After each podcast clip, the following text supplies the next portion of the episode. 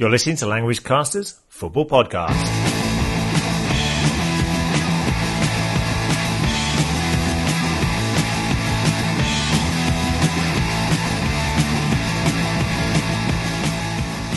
Yes, hello and welcome to week eight at languagecaster.com. Another round of Champions League games, and we're in the thick of it in most of the leagues in Europe and around the world. Uh, my name's Damon, and I'm glad to say I'm joined this week by Damien. Remember, he couldn't make it last week. Damien, what was the story? What happened? Hey Damon, good to hear from you again, and a big apology to you and the listeners for my absence from last week's show. No excuses really, I was simply at a wedding of a very good friend of mine that took place in the beautiful town of Boulder, Colorado in America. And uh, I'd like to take the time to say hi and congratulations again to Ted and Robin. What a fantastic time it was. And of course, to all the gang out there who are huge fans of Languagecaster. A wedding in Denver. Sounds nice. Fresh air in the mountains, I bet. Anyway, we're back on the pod, and what's on the show? Well, on today's show, we start off with our usual roundup of the footballing news in the good, the bad, and the ugly, followed by our main report, which this week focuses on the life and times of former England star Paul Gascoigne. After that, I think you will be giving us a new English for football phrase, and then we're going to wrap it all up again with the predictions battle. It's good to be back. Aye, oh, let's go. Aye, oh, let's go. Well, I think you're going to talk about some of the bigger teams in trouble in the Champions League in uh, Your Good Damien. But while some of those big teams are being brought down to earth, there were no such hiccups for Liverpool in the Champions League as they overcame Dutch champions PSV 3 1 to head their group along with Atletico Madrid. That's two wins out of two for both teams. But a victory wasn't the only good story as Robbie Keane was on target and broke his duck as he claimed his first goal for the Reds, while Steven Gerrard, Captain Marvel, scored his 100th goal with a pile driver of a free kick in front of the Kop. You can relive all of the goals if you come to languagecaster.com, and there's a link there to see photos and uh, explanations of all of those goals. It doesn't get much better than that. Damien, how about you? Yeah, I'm not so sure how I feel about Robbie Keane scoring for Liverpool after spending six years at Tottenham. But of course, well done to him and of course to Steven Gerrard. Now, staying in the Champions League, yet again, Romanian side Cluj and Cypriot team Famagusta feature as their Champions League dreams stay well and truly alive. Cluj drew at home to fancied Chelsea, while Famagusta beat Greek side Panathinaikos 3 1 to top the table with Inter. Unbelievable stuff. Now, it's been pretty bad for Polish football this week, as FIFA has threatened to suspend Poland's FA after interference from the government, and that was after claims of corruption in the federation. Now, this may mean that Poland are kicked out of the 2010 World Cup qualifiers and may even be forced to step down as co-hosts of the 2012 European Championships, which would be pretty bad indeed for Poland. Damon, how about you? Yes, I agree. As soon as big money's involved, uh, there's always a danger of corruption, isn't there? Uh, well, my bad is it's bad for the two big teams in the Premier League as uh, some of their star players start dropping like flies. Scholes uh, from the midfield of Manchester United picked up ligament damage in the midweek uh, European tie, and he was joined also on the injury list by Wayne Rooney, and both of whom follow Michael Carrick to the treatment table. Meanwhile, Chelsea, um, remember they've also got Essien out and Carvalho um, for a large slice of the season it now looks they now look set to lose their star forward Drogba um, for at least a few weeks again uh, to a European tie.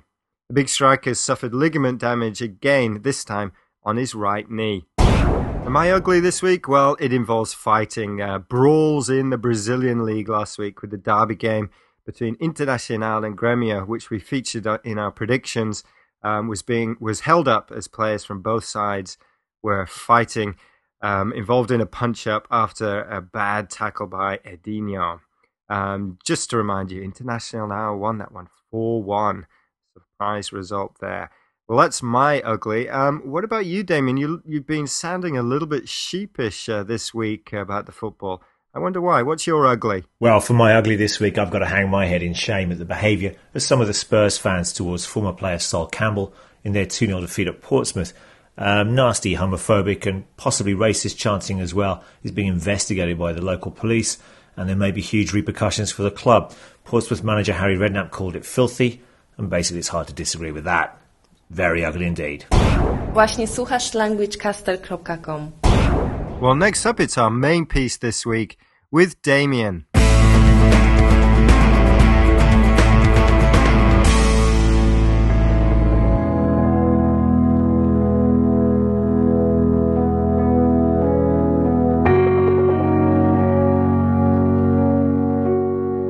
Ask any England football fan to name the best ever player to have represented the national team, and they'll probably argue over the merits of stars such as Stanley Matthews, Bobby Moore, or Bobby Charlton, Kevin Keegan, Gary Lineker, or even David Beckham. Just kidding about that, David. But if you were to ask them which England player was the most exciting or entertaining, unpredictable, and possessed the most skill, then the majority of those supporters would probably nominate Paul Gascoigne. Gazza, as he came to be known, has gone through some tough times since he retired from the game and was even rumoured to have died last week, a claim that forced the British police to issue a statement denying the fact. One thing that cannot be denied, however, is the player's supreme footballing ability.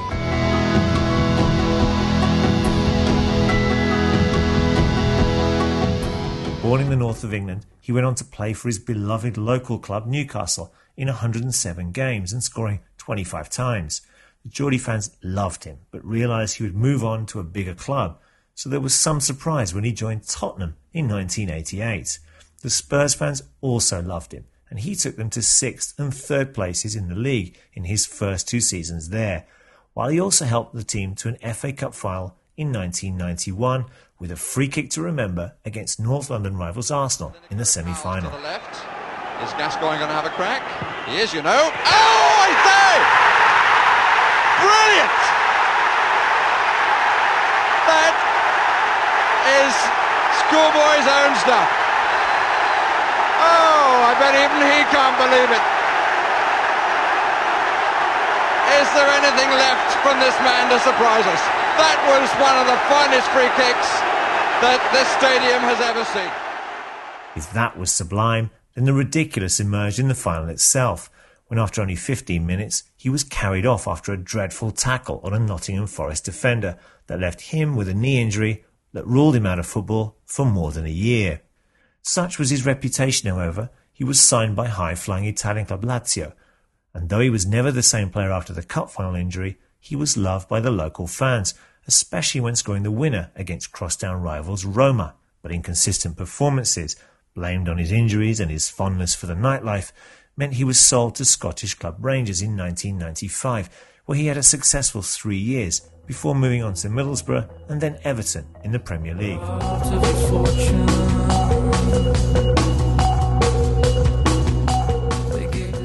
Now, Gazza played 57 times for his country, but we all know that it should have been more. Managers were afraid to play him as he was deemed unpredictable. But when he finally got his chance in the 1990 World Cup finals in Italy, he took it with both hands, with outstanding displays against Holland, Belgium, Cameroon, and Germany in the semi final. And it was in this game that Gazza really entered the hearts of the English public, as his tears on receiving a yellow card meant he would not be able to play in the final if England had made it. This iconic image summed up the player, proud, patriotic, yet extremely vulnerable.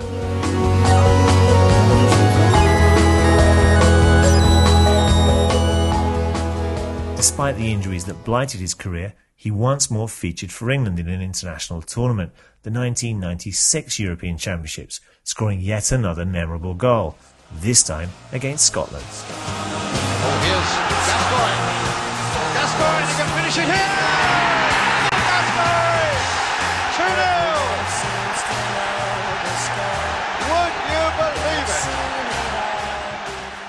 England lost yet again to Germany in the semi-final of that competition, and Gascoigne never repeated his earlier achievements.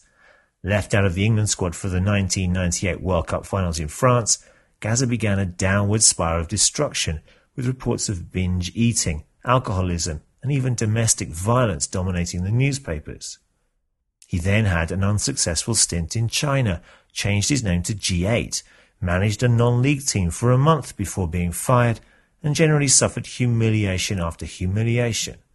In recent times, he's been arrested for violent behaviour, drunkenness, and has even been sectioned under the Mental Health Act of the UK.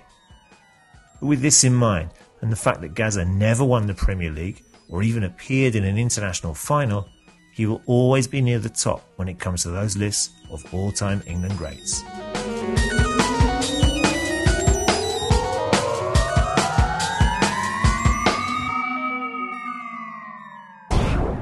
Thanks for that, Damien. Fascinating stuff as always. And remember, there's more fascinating stuff on our homepage, languagecaster.com. Come along, we've got posts, we've got worksheets, we've got vocabulary notes, we've got audio files, we've got online quizzes, uh, polls, lots of things uh, for people who want to learn English or just want to know about the football news. So come along and give us a visit. Você está escutando languagecaster.com. Next up, we have Damon with this week's English for Football. Yakety yak, and don't talk back. Yakety yak, yakety yak. Yakety yak, yakety yak. This week's English for football is to be on target. Now, target is an object used in sports like archery or shooting. Someone aims a gun or fires their arrows at it, trying to hit the target. If you are on target, you hit it, you succeed. So in football, if a team or a player is on target, they score a goal. This week, two ex Tottenham strikers were on target for their new teams. Manchester United's Berbatov was on target against Aalborg in the Champions League, while Robbie Keane was also on target, scoring against PSV for Liverpool. To be on target. Yes, I hope Tottenham are on target this week against Hull, and that's one of the games that we're featuring in this week's predictions.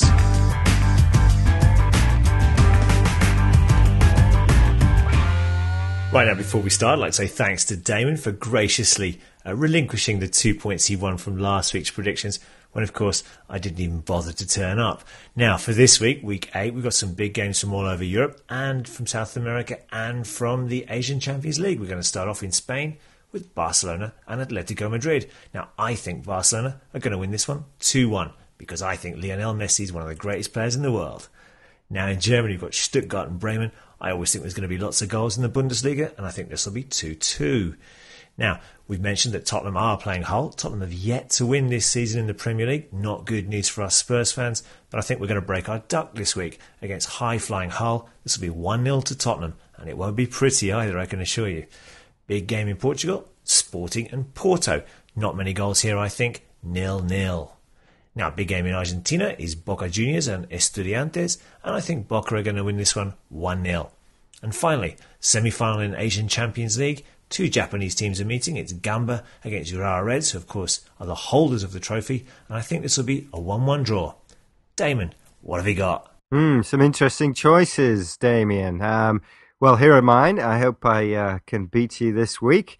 Barcelona against Atletico Madrid. Well, I've got a feeling Atletico Madrid are going to beat Barcelona. They're flying. Uh, they're going to be confident after their uh, recent performances. Top of the league, top of their group in uh, the Champions League, doing well in the league, and I think uh, stuttering Barcelona are going to come a cropper. Two-one to Atletico. In Germany, Stuttgart versus Bremen. Goals galore's got written all over this one. Bremen have just been piling the goals in.